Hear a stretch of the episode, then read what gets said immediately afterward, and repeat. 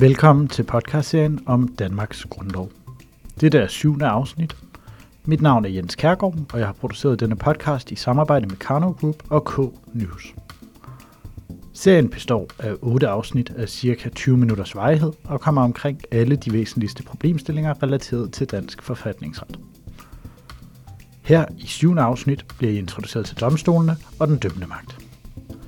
Gennemgangen vil igen særligt bero på henvisninger til dansk statsret af Jens Peter Christensen, Jørgen Albæk Jensen og Michael Hansen Jensen, samt dansk forfatningsret af Henrik Sale. Overordnet vil vi gennemgå reguleringen af domstolene. Indledningsvis vil vi fastslå, hvad der overordnet ligger i, at domstolen er uafhængig med afsæt i grundlovens paragraf 3, 3. punktum, der fastslår, at domstolene har den dømmende magt. Herefter vil vi overordnet gennemgå, hvordan domstolens uafhængighed udmyndter sig i tre særlige regler om uafhængighed. Konkret er der tale om domstolens organisatoriske uafhængighed, den funktionelle uafhængighed og endelig den personelle uafhængighed. Derefter vil vi med det som fundament dykke nærmere ned i, hvad der er domstolens opgaver, og undersøge, hvad der gælder af grænser i relation til lovgivningsmagtens mulighed for at overlade domstolsopgaver til forvaltning. I denne forbindelse vil vi også gennemgå, hvilke grænser der er for lovgivningsmagtens vedtagelse af singulær lovgivning. Dernæst vil vi på dette grundlag gennemgå domstolenes kontrol med den udøvende magt. Endelig vil vi gennemgå domstolenes kompetence til at efterprøve lovgivningens grundlovsmæssighed.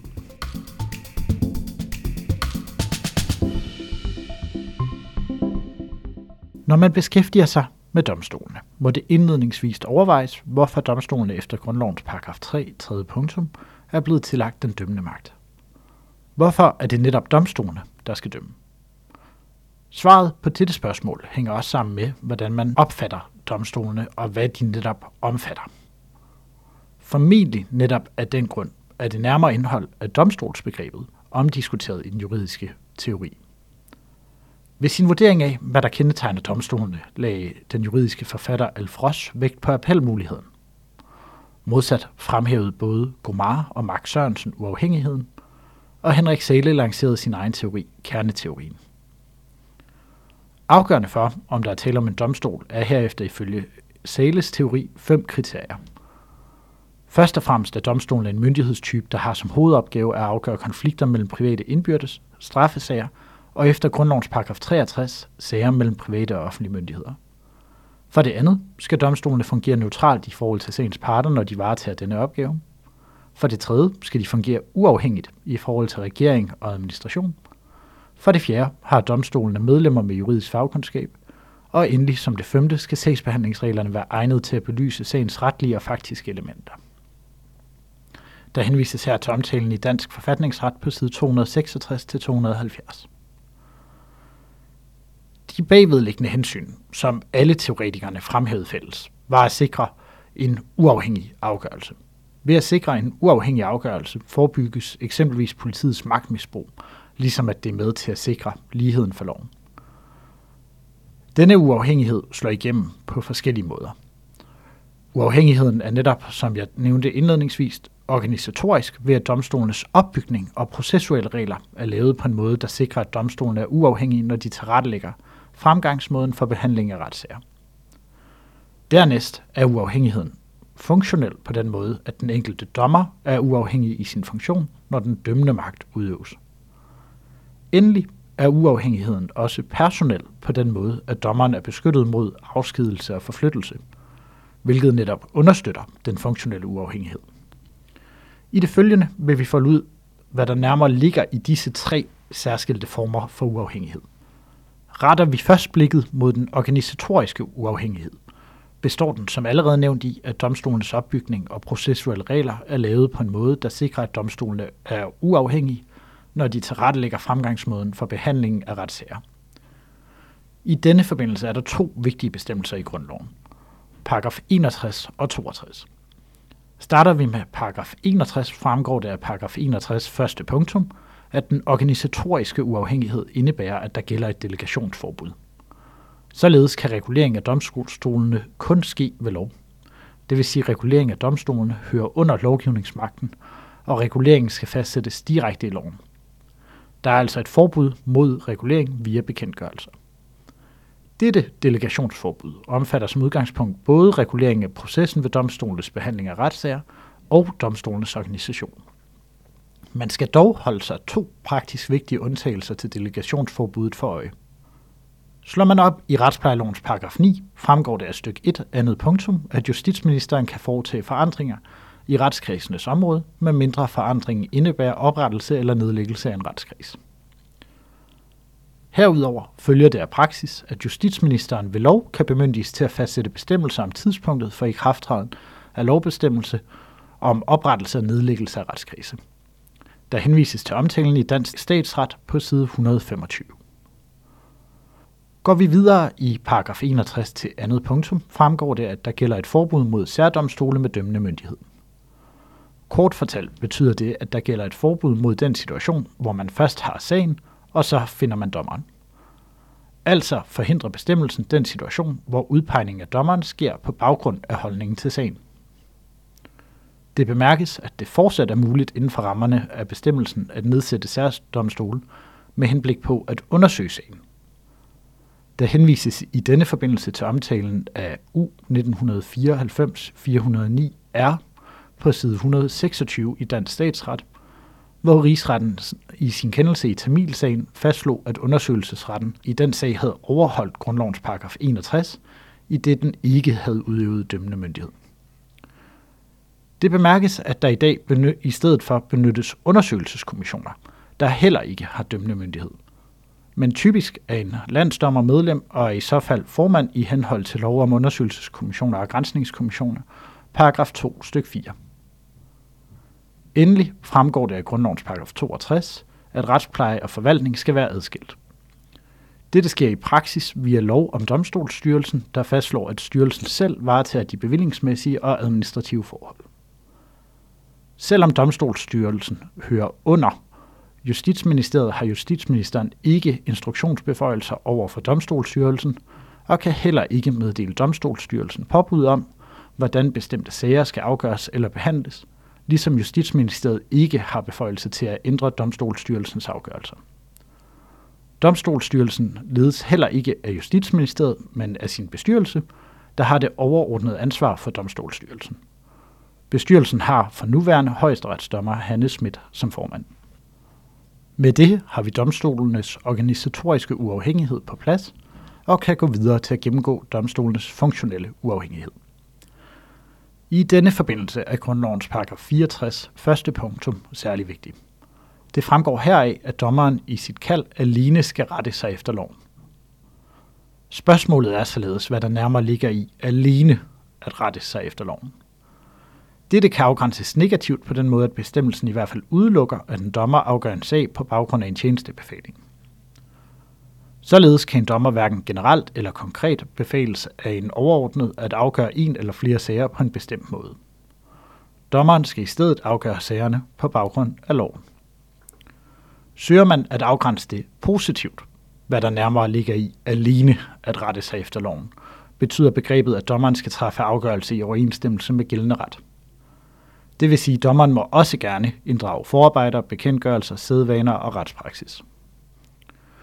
Den opmærksom lytter vil i forbindelse med den funktionelle uafhængighed hæfte sig ved, at der kan være en problematik i relation til politisk kritik af afgørelser i verserende sager. Det bemærkes, at retsplejeloven indeholder en beskyttelse af den funktionelle uafhængighed. Således er det i retsplejelovens paragraf 1017 stykke 2 nummer 3 gjort strafbart at fremsætte udtalelser, der er egnet til på uforsvarlig måde at påvirke dommerne, domsmændene eller nævningen med henblik på sagens afgørelse. Det bemærkes, at det naturligvis alene gælder frem til, at der er afsagt dom i sagen. Med det har vi både domstolenes organisatoriske og funktionelle uafhængighed på plads og kan gå videre til at gennemgå dommernes personelle uafhængighed.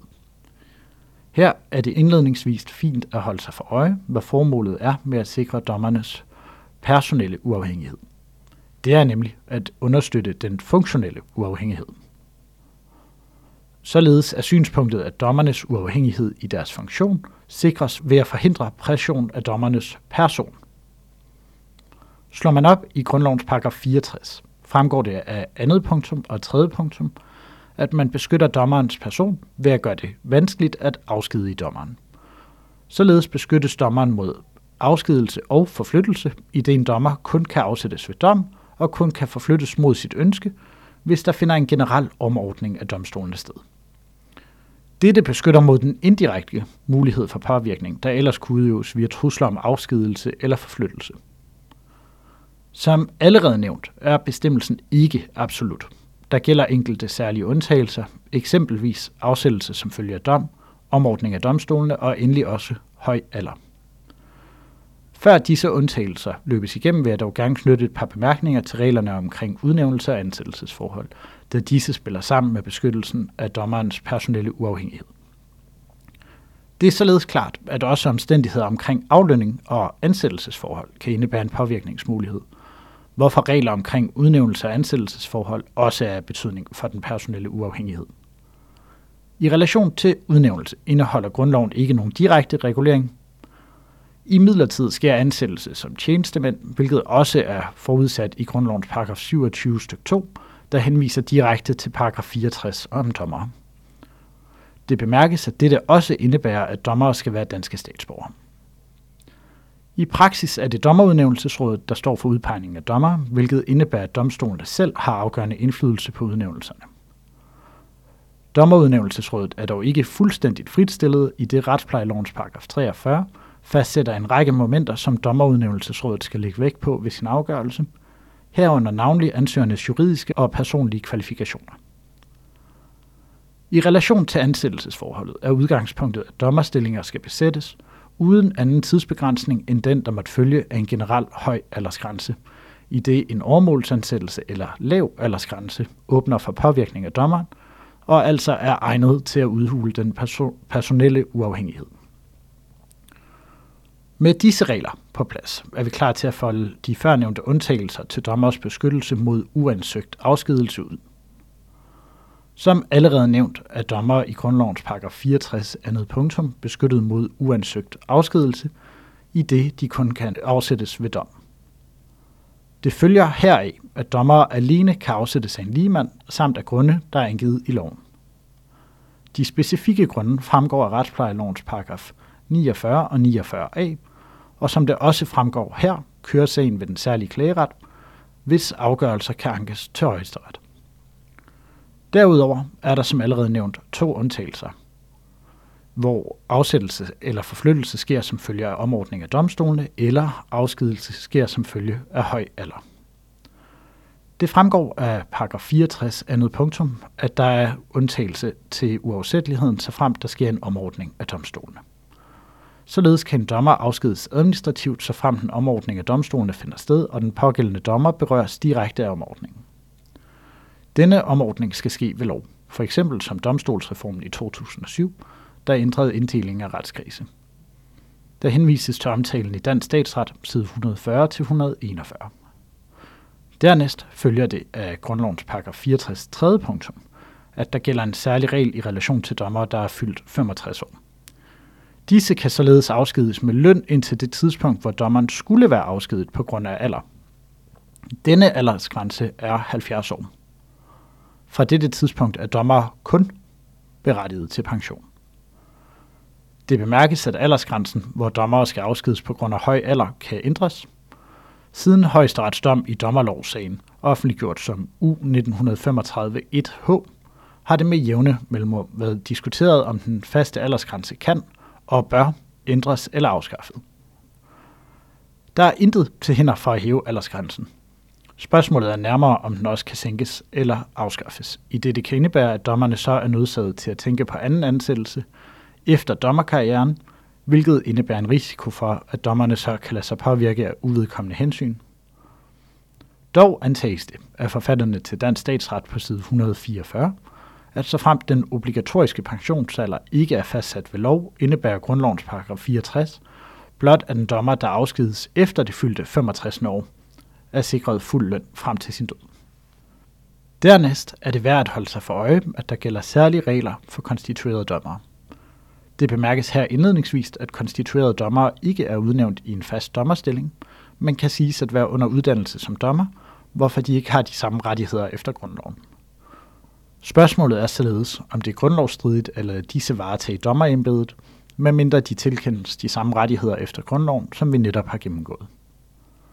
Højesteret fandt i den såkaldte dommerkonstitutionssag, offentliggjort som U 1994-536H, at der ikke er tilstrækkelig grundlag for at anse den bestående konstitutionspraksis for grundlovsstridig, til trods for at de konstituerede dommer ikke nyder en grundlovssikret beskyttelse mod afskedelse og forflyttelse. Højesteret gik dog videre til at påpege, at den omhandlede praksis med konstituerede dommer måske var i strid med IMK artikel 6 om ret til afgørelse af blandt andet straffesager ved en uafhængig og upartisk domstol. Derfor blev retsplejeloven ændret i 1998, så der i paragraf 54 og 54a blev indført et ansættelsesværn for de jurister ved domstolene, der endnu ikke var udnævnte dommer.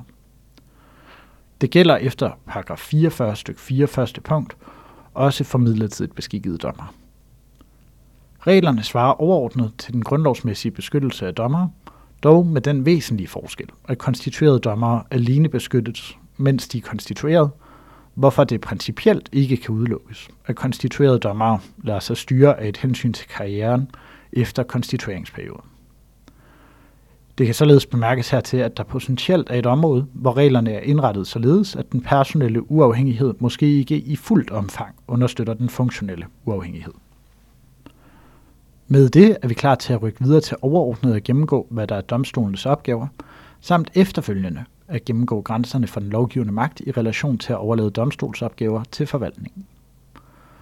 Grundlovens paragraf 3, 3. punktum fastslår, at den dømmende magt er hos domstolene. Eftersom grundloven ikke går videre til nærmere at definere indholdet af den dømmende magt, har det historisk været omtvistet i den juridiske teori, hvad der nærmere lå heri, altså hvad den dømmende magt indebærer. Eksempelvis anførte Alf Ross, at den dømmende magt kan defineres som magten til definitivt at normere retten i en konkret situation, ved at bedømme kendskærninger i henhold til retsregler. Modsat kritiserede Henrik Sæle dette begreb og opstillede sin egen definition, hvor han særligt lagde vægt på, at begrebet dømmende magt måtte forstås i forbindelse med og ikke uafhængigt af domstolene. Altså skulle domstolen og den dømmende magt efter hans opfattelse læses sammen, således der både er tale om en øh, myndighedstype og en afgørelsestype. Tilsvarende er der uden for landets grænser også historisk udfoldet bestræbelser på at fastslå, hvad der nærmere indholdet af begrebet dømmende magt. Montesquieus magtadskillelseslærer fastslog, at domstolene skulle pålægge straf og afgøre tvister mellem borgerne. Det kommer ud fra et retssikkerhedshensyn og udgør utvivlsomt en kerneopgave. Men anskuer vi spørgsmålet i et magtfordelingsperspektiv, er der ingen tvivl om, at der er sket en skarp kompetenceafgrænsning. Domstolene skal udøve deres myndighed uafhængigt af regeringen og Folketinget, eftersom den dømmende magt i dag også er demokratiets vogter, der udøver kontrol af forvaltning samt af den lovgivende magt. For så vidt angår kontrol af den udøvende magt, sker det ved at påse, at legalitetsprincippet overholdes og tilsvarende kontrolleres den lovgivende magt – i det domstolen påser, at lovgivningsmagten respekterer lov og grundlov. Domstolenes vigtige opgaver rejser det synspunkt, at en række opgaver kun kan varetages af domstolene. Dette følger naturligvis også af grundlovens paragraf 3, 3. punktum, om at den dømmende magt er hos domstolene. Spørgsmålet er således, hvad grænserne er for lovgivningsmagtens adgang til at overlede dømmende funktioner til andre statsorganer end domstolene, og derved overlede dømmende funktioner til andre statsorganer end domstolene. Generelt kan det siges, at det afhænger af området. Grænserne for lovgivningsmagtens frihed fastsættes ud fra overvejelser om, hvad der er hensigtsmæssigt og varierer derfor afhængig af området. Navnlig er der forskel på grænserne afhængigt af, om der er tale om afgørelse af private retstvister eller afgørelser i straffeprocessen. For så vidt angår private retstvister, kan afgørelse henlægges til administrative myndigheder – men det kræver som udgangspunkt, at der er efterfølgende domstolsprøvelse i henhold til grundlovens paragraf 63. Dette er eksempelvis sket på det familieretlige område og ved nedsættelsen af en række administrative nævn. I relation til straffeprocessen er der et mindre spillerum for lovgivningsmagten, i det vi er i kernen af begrebet dømmende magt, både i forhold til, hvordan blandt andet Montesquieu tænkte magtadskillelsen, og hvordan den er udmyndtet i grundlovens paragraf 3, 3. punktum. Det følger heraf, at frihedsstraf ikke kan pålægges administrativt. Bødestraf kan dog fastsættes administrativt, men hvis borgeren så undlader at betale bøden, overgår sagen til domstolen. Tilsvarende er det relevant at fastslå, hvad der gælder af grænser for lovgivningsmagtens adgang til at vedtage love, der regulerer konkrete retsforhold, det vil sige grænserne i relation til vedtagelse af singulær lovgivning. Grænsen følger her af grundlovens paragraf 3, 3. punktum, i det bestemmelsens henlæggelse af den dømmende magt til domstolene nødvendiggør, at der er en grænse. Denne grænse følger således også af læren om magtadskillelsen samt hensynet til retssikkerheden. Det er dog svært at sige præcis, hvor denne grænse skal trækkes. Spørgsmålet er af den grund omdiskuteret i den juridiske litteratur. Den væsentligste dom på området er selv sagt tvinddommen, der er offentliggjort som U 1999-841H. I dommen henviser højesteret direkte til den almindelige opfattelse i den forfatningsretlige litteratur, i forbindelse med, at højesteret slår fast, at grundlovens paragraf 3, 3. punktum, sætter visse grænser for, i hvilket omfang lovgivningsmagten kan vedtage singulær lovgivning. I samme ombæring henviser højesteret til hensynet til retssikkerheden og fastslår, at hensynet til retssikkerheden er et af de hovedformål, der sikres med magtadskillelsen i grundlovens paragraf 3. På baggrund af disse betragtninger går højesteret videre til konkret at bedømme det lovindgreb, der afskår tvindskolerne fra en domstolsprøvelse af, om skolerne var berettiget til at få et tilskud. Højesteret fastslog herefter, at loven dermed reelt udgjorde en endelig afgørelse af en konkret retstvist, hvilket er i strid med magtadskillelsen i grundlovens paragraf 3, der har henlagt en sådan afgørelse til den dømmende magt med de deri liggende retsgarantier for borgerne, hvorfor den pågældende bestemmelse var i strid med grundlovens paragraf 3, 3. punktum. Som det fremgår er dommen konkret afgjort, hvorfor det er svært at komme nærmere nøjagtigt, hvor grænserne går generelt set. Men efterses præmisserne i dommen, fremgår det eksplicit, at hensynet til retssikkerheden og magtadskillelsen inddrages. Videre fremgår det forudsætningsvist, at der er tale om en konkret retstvist, samt at der er tale om en afgørelse rettet mod enkelte fysiske eller juridiske personer. Som følge af dommens konkrete karakter, antager forfatteren til Dansk Statsret på side 268, at dommens principielle rækkevidde er begrænset til det principielle synspunkt omkring, at grundlovens paragraf 3, 3. punktum, fastslår, at henlæggelsen af den dømmende magt til domstolene indebærer, at der er en grænse for lovgivningsmagtens kompetence.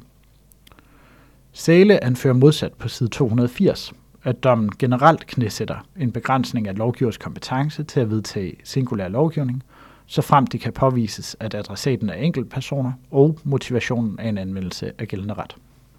Med det på plads vil vi rette blikket mod domstolens kontrol med den udøvende magt.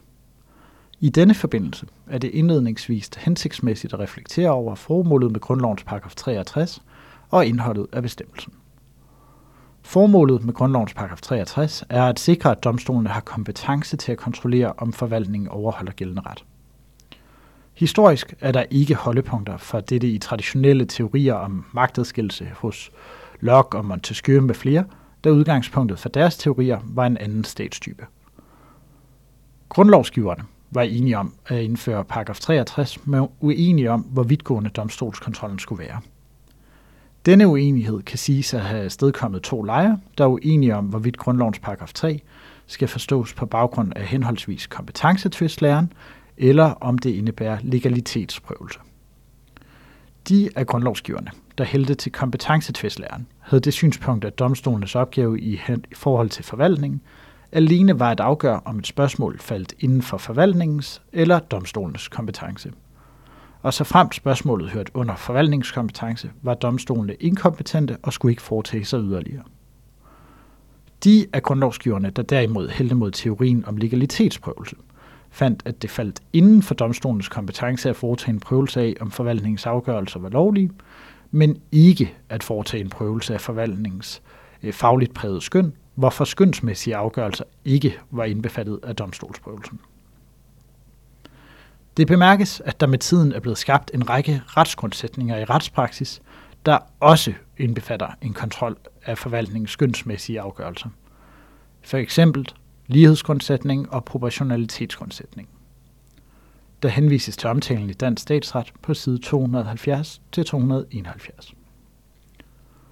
Med det vil vi vende os mod spørgsmålet omkring lovgivningsmagtens reguleringsmuligheder.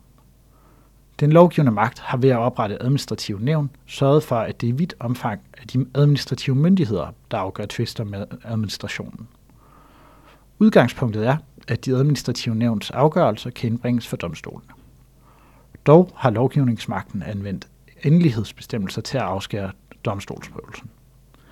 Dette gælder eksempelvis på udlændingeområdet, hvor der i udlændingelovens paragraf 56 stykke 8 er indsat en bestemmelse, der udelukker domstolsprøvelse af flygtningenevnets afgørelse, navnlig i forhold til en efterprøvelse af den konkrete subsumption. Det antages af forfatterne til dansk statsret, at der fortsat kan ske en prøvelse af retsspørgsmål, herunder mangler ved afgørelsesgrundlaget sagsbehandlingsfejl og lovlig skønsudøvelse. Der henvises til omtalen i dansk statsret på side 200 73 til 275 med omtale af de tre højesteretsafgørelser U 1997 1157 H, U 1999 1243 H og U 2001 861 H, samt omtalen af Sale i Dansk Forfatningsret på side 325.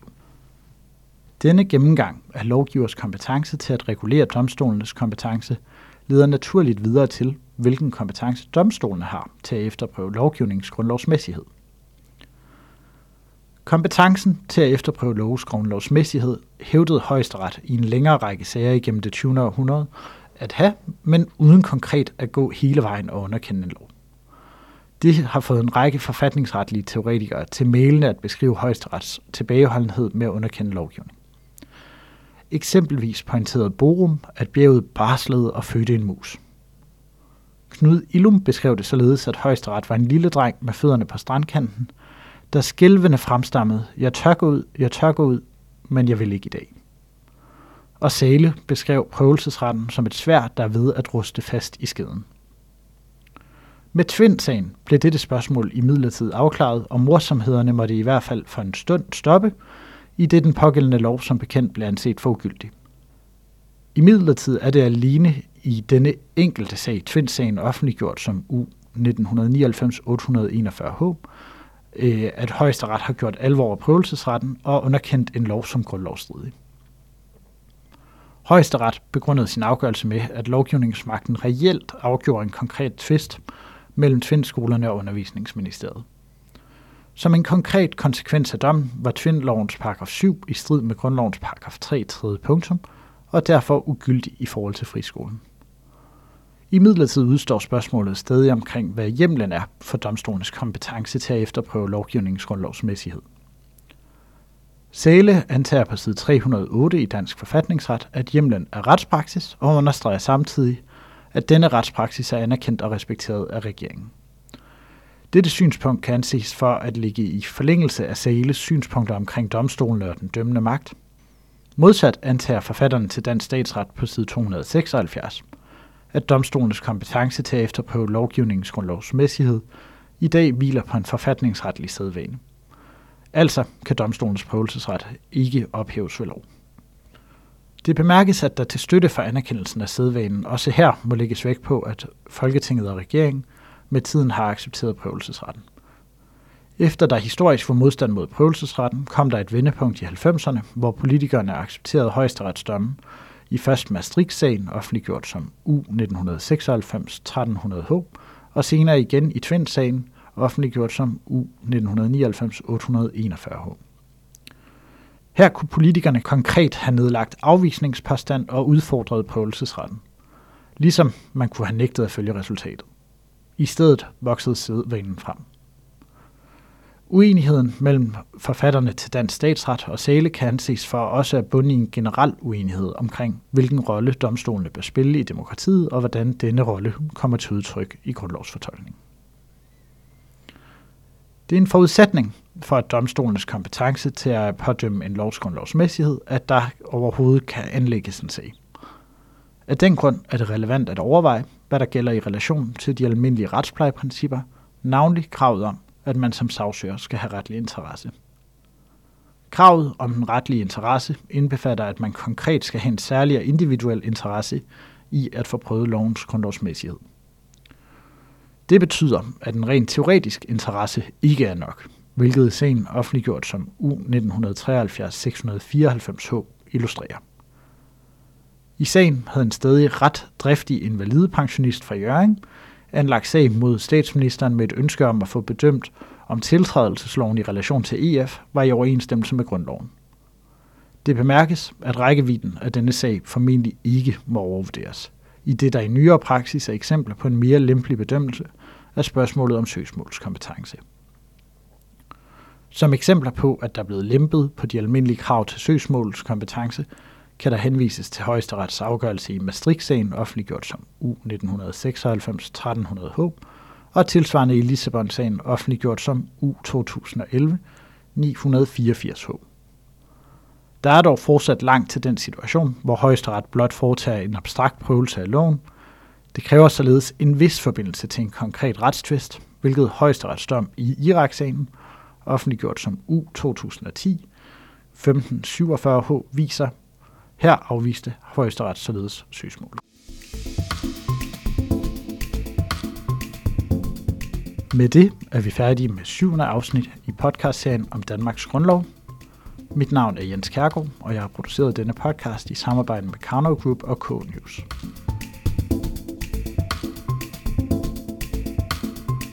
Vi vil meget gerne høre jeres kommentarer og bemærkninger til afsnittet.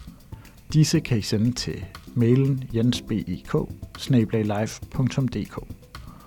Lyt med næste gang i 8. afsnit, hvor vi runder podcastserien af med et afsnit, der dykker særligt ned i forskellene mellem Sales lærebog Dansk Forfatningsret og Dansk Statsret.